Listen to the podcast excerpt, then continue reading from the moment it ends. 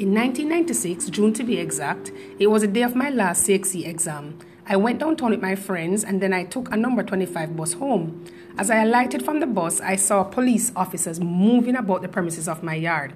I almost got hit by the passing vehicles because I was petrified and worried, even as I was oblivious of why they were there, and so many other thoughts filled my mind. Fatherless Daughter, compiled Epochs of a Journey by Dan Constantine.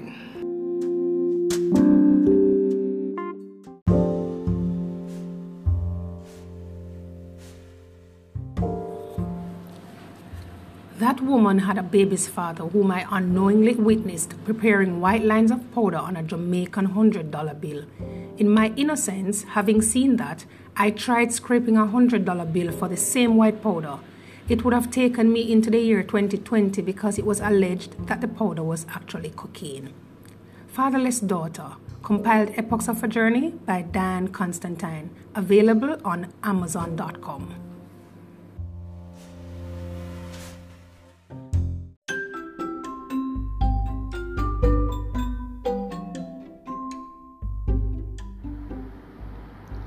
Living in a tenement yard meant the bills, those which existed, were shared. In our case, there was no light bill as the yard operated on free electricity.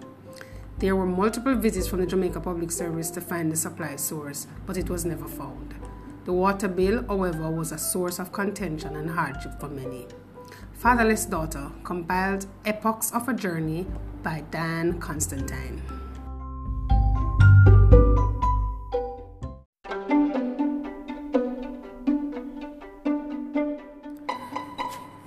My memory of the year 1988 rests with Hurricane Gilbert.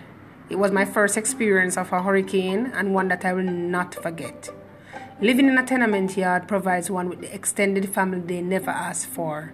Some of the members were decent and pleasant to be around, others were not. Fatherless Daughter, compiled Epochs of a Journey by Dan Constantine, available on Amazon.com.